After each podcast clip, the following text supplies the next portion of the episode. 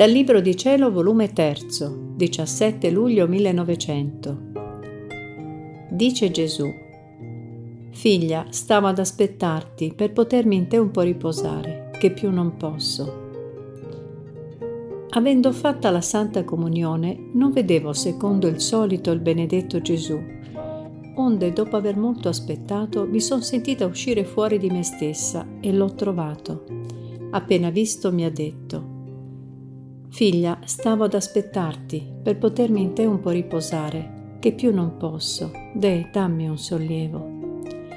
Subito l'ho preso fra le mie braccia per contentarlo e l'ho visto che teneva una piaga profonda alla spalla, che faceva compassione e ribrezzo a guardarla.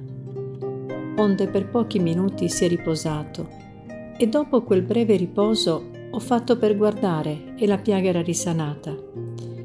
Quindi tra la meraviglia e lo stupore e vedendolo più sollevato, ho preso coraggio e gli ho detto, Signore benedetto, il mio povero cuore è straziato da un timore che non mi vuoi più bene. Temo che sia in corso la tua indignazione. Perciò non più venite come prima e non versate in me le vostre amarezze e non date più a me il mio bene, qual è il patire, e negandomi questo venite a negarmi voi stesso De, date la pace al mio povero cuore.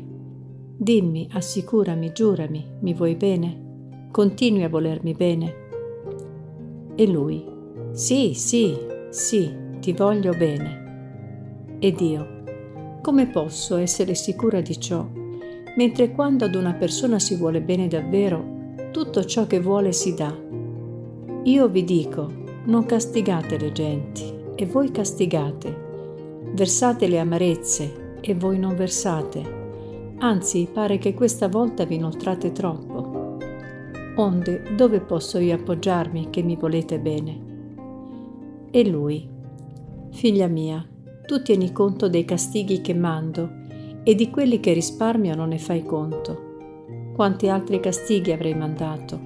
Quante altre stragi e sangue avrei fatto versare se non avessi riguardo a quei pochi che mi amano e io amo di un amore speciale.